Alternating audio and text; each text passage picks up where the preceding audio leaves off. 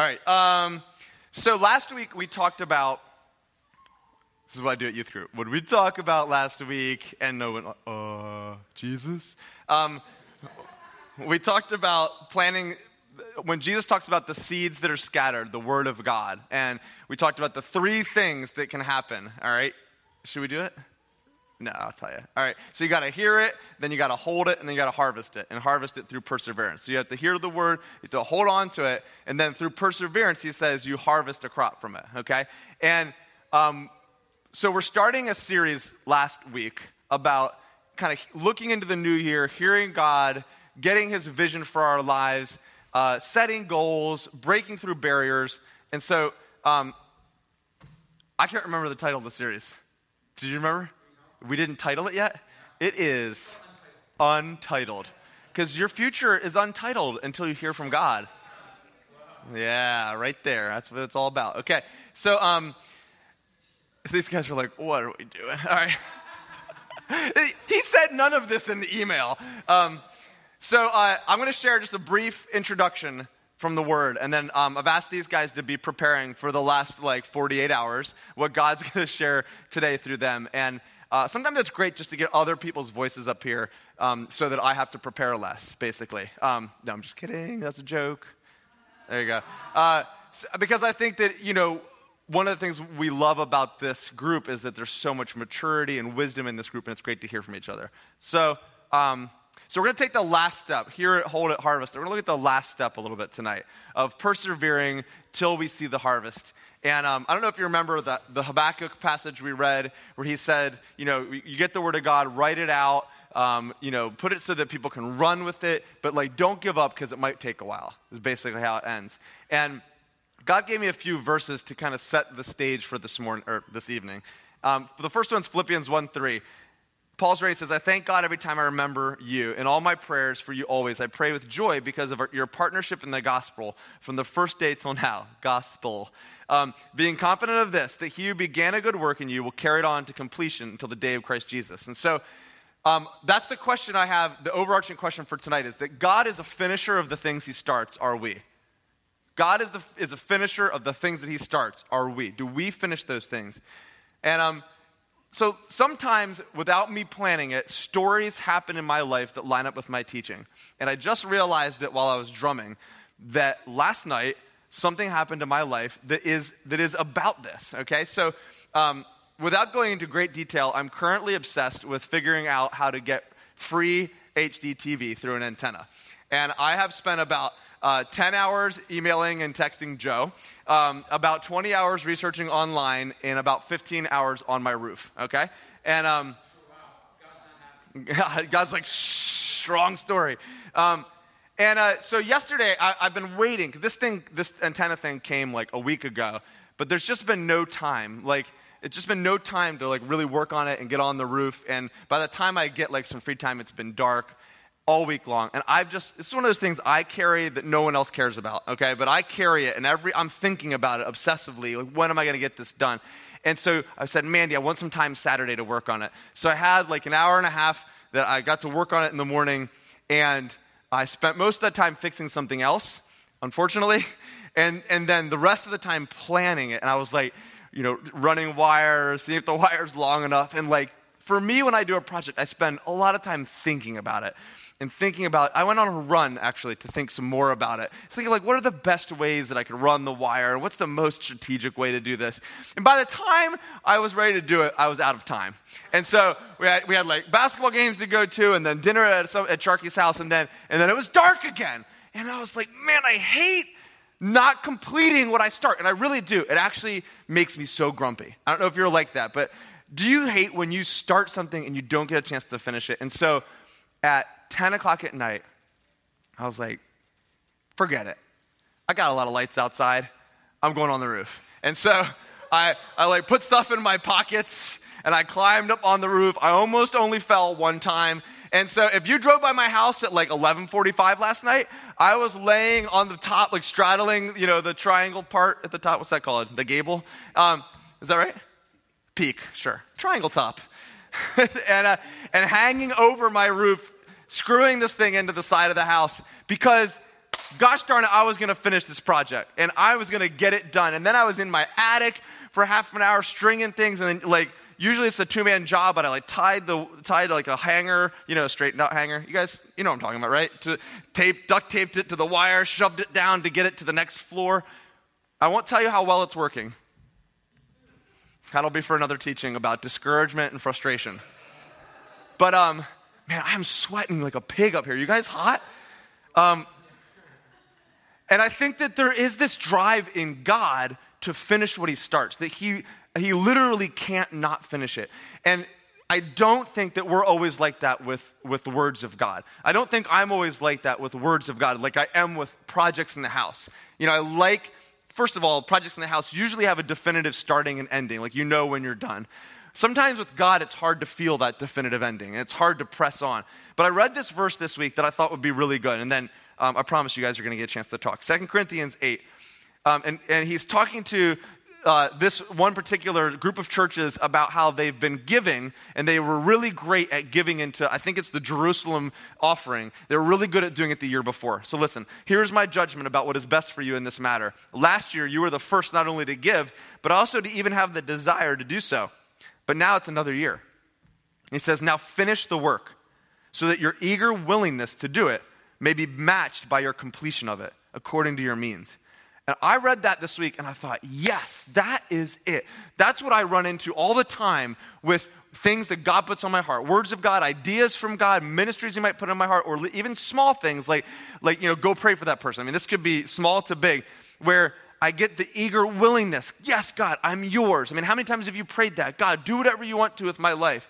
I'm yours, God. My life is in your hands. Your will, not mine.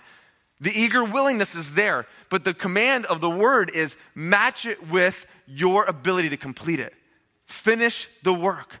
So it's not good enough to just be eager about it. It's not good enough to, to be willing. We have to complete it. And that implies effort. That implies going from point A to point B. Like, what does it take to get that word of God into the ground, taken care of, grow it up, take care of it, nurture it, and then harvest it for the kingdom of God. So that's what I want to ask you guys. What does it take? Seriously, I'm going to ask you guys that. So here's, here's the question I wanted these guys to share about. If, if we were to come to you for advice, God's given me this word, this revelation, this dream, are you guys listening? No, I'm asking you a question. This is like what the whole thing's about. All right, uh, okay. So I was on my roof. Do you want to turn it on? Um, so if I came to you for advice about a dream or revelation that God had given me, and I wanted to know, like, what do I, what do, I do to make this come to pass? Because maybe it seems too big, or um, can you share some practical or spiritual steps to get me there? And uh, like, the slate is clear. We've got like 20 minutes because we're gonna we're gonna start dinner at 6:15. So I'd love to hear you guys. And we, if it's if your answers are short, I've got more questions. Okay. Yeah. Okay. Um, we can complete each other's sentences now. Um, can you hear me? Yeah. All right. So I think an important thing for me is that um, it's really important to structure my time. Otherwise, things just get left behind. Uh, as I get older, I notice that um, there's a lot of distractions in life. Um, you know, Christian is pretty much just telling you that he was getting distracted all day instead of doing the project that he really wanted to do because things come up. Right, which is also a distraction hey, from now. Actually being spiritual. But you know, I was praying a lot on that roof. um, so I find it. Um, well, there's two things that I do that have really helped me in the last, I'd say, ten years or so. Um, first is that, as much as possible, I try to say no to things the first time. Um, yeah, Christian hates it. no commitments. Um, Christian will ask me if I can do something. I'm like, no, without even really reading what he wrote. And then uh, he'll ask me again, are you sure? Can you really do this? Because I really need somebody. so Because you're so good at it and you're so valuable. That's what I say. Thank you. Okay. Right. That's it. Um, so you know, saying no the first time helps you put up a shield against basically all the distractions that come your way. And sometimes it's, you know, spiritual against your life to try to block you from actually doing anything legit with your life. But sometimes it's just that there's so much chaos in the world and so many things going on that you're bound to get wrapped up into someone else's problems or someone else's stuff. And can take you away from being productive, whether it's a spiritual thing that you're trying to do or just you know, get something done. Saying no to everything else until you get what's your priority done is more important. Um, that's good advice. I was thinking about two different biblical examples when Christian sent that question, that his text, which is how Christian invites me to share. he texts me. Um, there are two people in the Bible that I think about when I think about the process of sort of living out a calling and, and walking into a, a destiny or a dream. Um, one of them is Peter, and from the very beginning of his time with Jesus, I think that he had a sense of calling. As soon as Jesus met him, he gave him a new name and gave him a prophecy. And I think Peter spent his whole time with Jesus sort of trying to wrap his head around what he was called to. And I think he had a really deep sense of calling and a really passionate commitment to that calling even before he understood it. And I think one of the major keys for Peter was to allow Jesus to redefine what, how he understood that whole calling. Um, Peter is somebody that's easy to learn from because he made so many mistakes. And one of the most obvious ones was when Jesus was telling all the disciples, you know, you'll deny me before this night is over. And Peter said, No, I won't. You know, I'll stay with you even if I have to die for you. Well, it's less than one chapter later, depending on which gospel you're in, that he's denying that he even knows Jesus. And everybody, I think we get to point and laugh at Peter for being so fickle and saying one thing and doing the opposite. But in between the time when he vowed, you know, undying loyalty to Jesus and the time that he denied him, something really amazing happened. And I think we overlook that. Um, when the crowd came out to arrest Jesus, Peter was one of the few who was willing to take a stand and fight to the death for Jesus. Um, if you kind of piece together tidbits from the different gospels, you can there were two swords there. Peter had one of them. I don't know who had the other one, but when an armed crowd came, Peter whipped out the sword and he was ready to fight. I don't think he had any idea what he was doing with it. He probably tried to cut somebody's head off and he missed and cut their ear off. You know, sword play was obviously not his strength, but he was going to go for it anyway. And Jesus rebuked him. Jesus told him to stop. And then he healed the ear that Peter had cut off.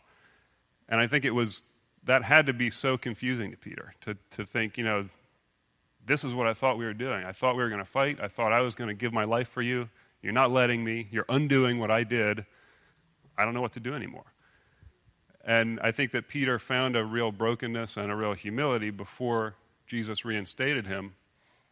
And then he went on to live out a lifetime of loyalty and devotion to Jesus, and he did, in the end, die for God. Um, but I think a lot of us, when we have a sense of calling and a sense of purpose, we assume what it's going to look like and we make our own decisions about how to live it out, and our own sort of ideas can grow and evolve in our head without much direction from God. So I think one of the major keys is to allow God to define in us what our sense of calling, what our purpose means. Um, the other person that really exemplifies this well is Joseph in the Old Testament. Um, he was the youngest son, and he had a dream from God of being the one in the family that everybody else bowed down to. And I, I can't even take credit for this whole train of thought. This is all from Graham Cooke. Actually, it's from the Bible, but. um, you know, when Joseph had that dream and that vision, he was excited about it, he was looking forward to it, and he totally blew it in the way that he told his family. Um, and the next thing he knew, you know, it was the people that he thought were going to bow down to him were selling him into slavery. You know, exactly the opposite of everything that he expected started happening. And it happened for most of his life, and it happened uh, repeatedly. You know, when he was sold into slavery, he worked his way up sort of through the ranks of slaves, which doesn't sound very glamorous or exciting, but he did. Um, and then he was cut down by false accusations and went to jail and in jail gradually and slowly worked his way up through the ranks there, which also is not very glamorous or exciting. Um, and then he was forgotten for years and years. And it, it, was such a long process. And I think part of that was obviously character building for him. And it was a time when God was working in him, probably some humility and some perspective. But part of it also, I think, was God's, that was part of God's calling to him. It wasn't just, you know, the vision God gave him and the dream that he had from God was one snapshot of a moment in time and it did eventually come true, but I don't think that's what his life was meant to be all about. I think that along the way, you know, there was a journey and a process that God really used in the lives of countless other people. You know, he saved thousands of people's lives on the road to seeing his dream come true. And so for us, I think we need to understand that when God gives us a vision or a goal or a plan or whatever it is, it's not just about getting there, it's not just about accomplishing one specific thing, it's about the process and the people that we affect along the way. Um, there's a verse that I like that says, Whatever your hand finds to do, do it with all your might. And that's two places in the Bible. One is in Ecclesiastes, where it's just talking about you're alive. Be glad you're alive. It's better to be alive than dead. Um, so, whatever you find to do, do it. And the other place is um, when Saul had received his prophecy that he would be king, Samuel told him, Whatever your hand finds to do, do it with all your might. And during the time in between the prophecy and when he became king, that was the word he was given. So I think you know, we need to not wait around for God's calling to come true. We need to not wait around for God's the dreams that He gives us to be fulfilled. We need to do life every day, and whatever we can, you know, whatever opportunities we have, we need to serve God in those moments.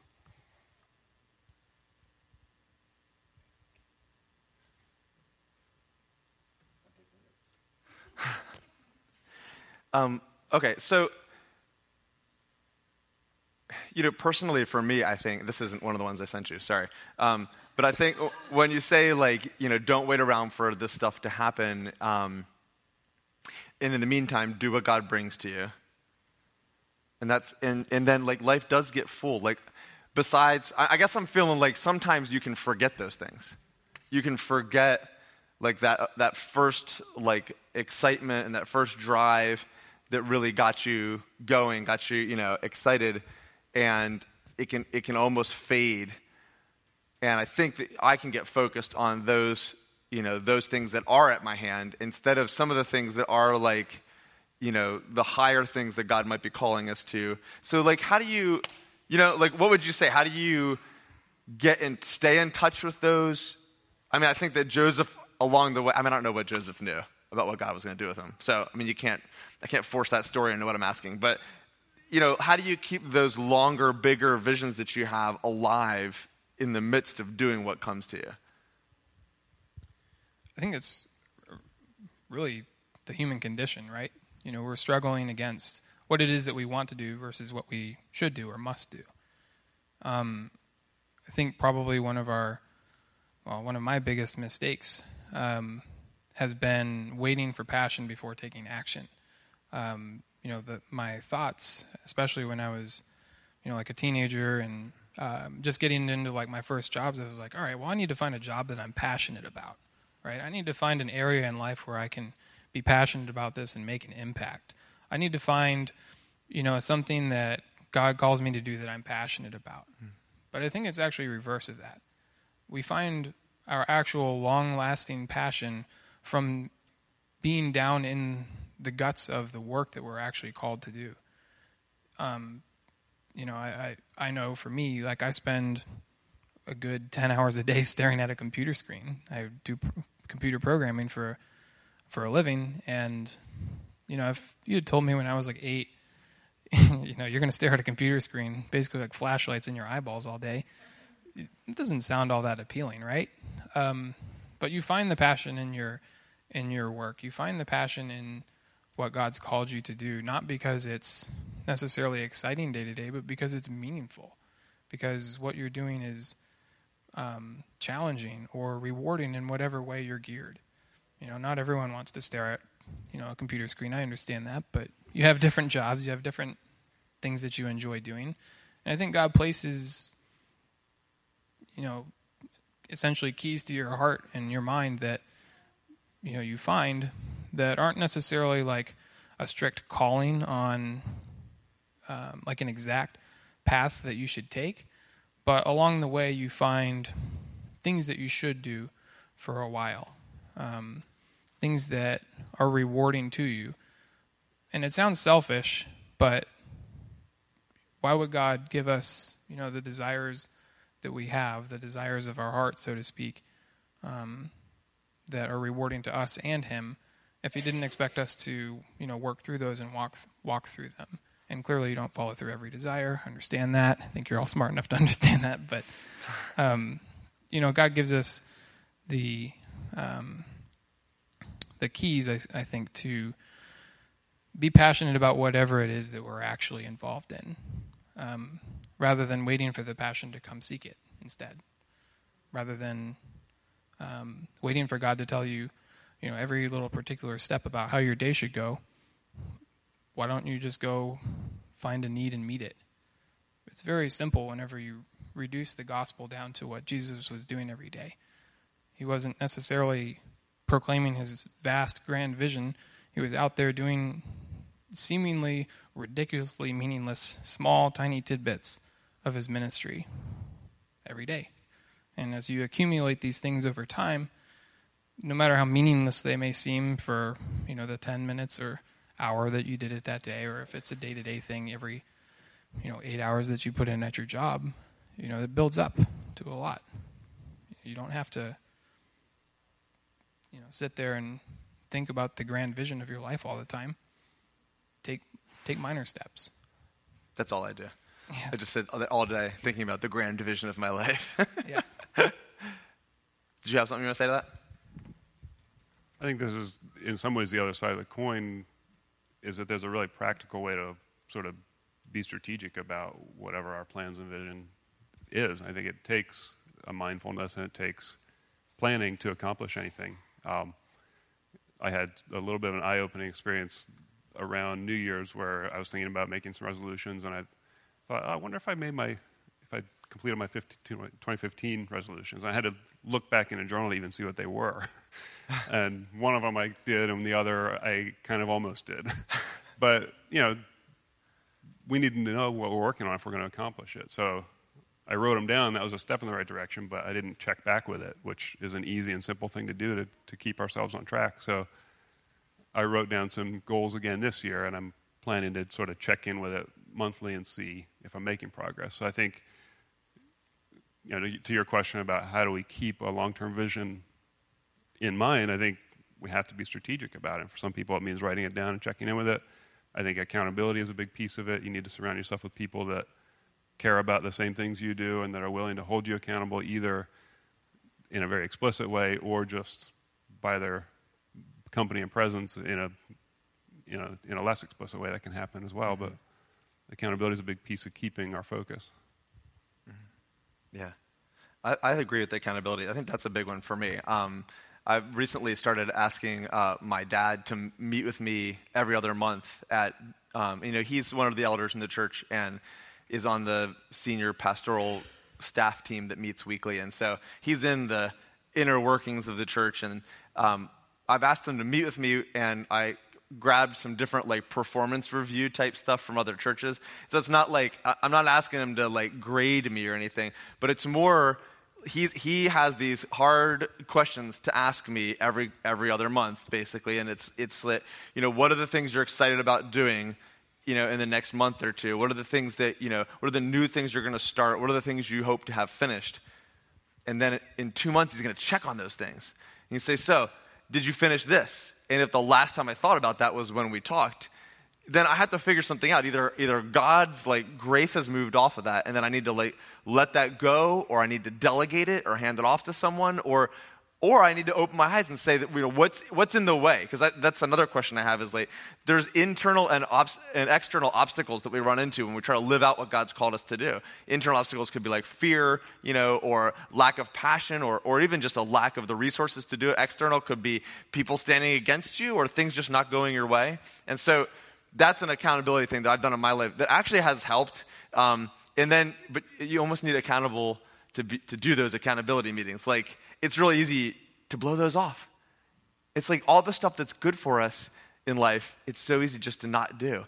And, uh, but they, every time I get done that meeting, I feel full of life and energy and a renewal of passion for the things that God's pointing me towards. And I think you can do that at any age, and you don't have to, you don't have to you know, make it part of your job. You can make it part of your life, you know?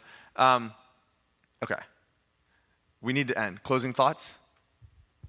I just wanted to say one really practical thing. Okay. Um, I, and I think Nathan is right on. Um, and one of the ways to actually do this is literally put it in your calendar.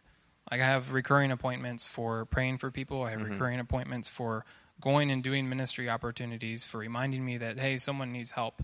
You know, if you're prone to forget things or if you have a lot of things going on in your life, I mean, I I know that this is kind of like really straightforward, but you're asking for practical things. Literally put it in the calendar and force yourself to remember.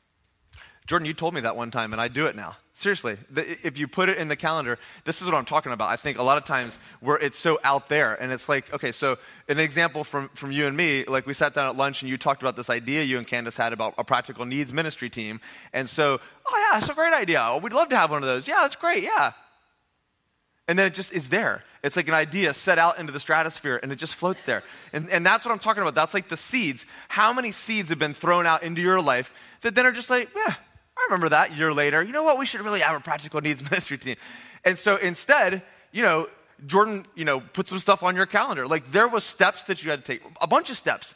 There were meetings, there were people to talk to, uh, there was budget stuff to work out. I mean, and now it exists, and you know, there's still steps. It's not over. You can't you can't walk away from it either yet. It's it's you're involved, and you can't. You better not. Um, but that's the kind of stuff I'm talking about. And I remember, I don't know when it was, but I remember you saying that to me because I, I was probably griping about like having all these ideas and not getting them done. And so I have started to do that. Surely you were griping. Surely. That's normal. About something. And, uh, you know, what I'll do is like put that on the calendar at some point, and then you work backwards. I mean, it's so, it's, this isn't like a super spiritual part of the teaching, but it's like, okay, well, then if I'm going to have that done by then, I got to have this done by then. I mean, I think about sometimes the things God calls us to like a ladder, and He often gives us the last rung, and I have to fill in all the rungs to get me there. And, and it helps me because I'm like an outline type guy to write out all those steps like an outline and then and follow them. Closing thought? All right. Um, I asked you guys uh, specifically because I feel like both of you somehow, with having families and jobs, you get a lot done in your job life, in your family life, and you get a lot done in the kingdom of God. And um, I respect you both. And so I really uh, appreciate you guys sharing with us. And let's give them a round of applause.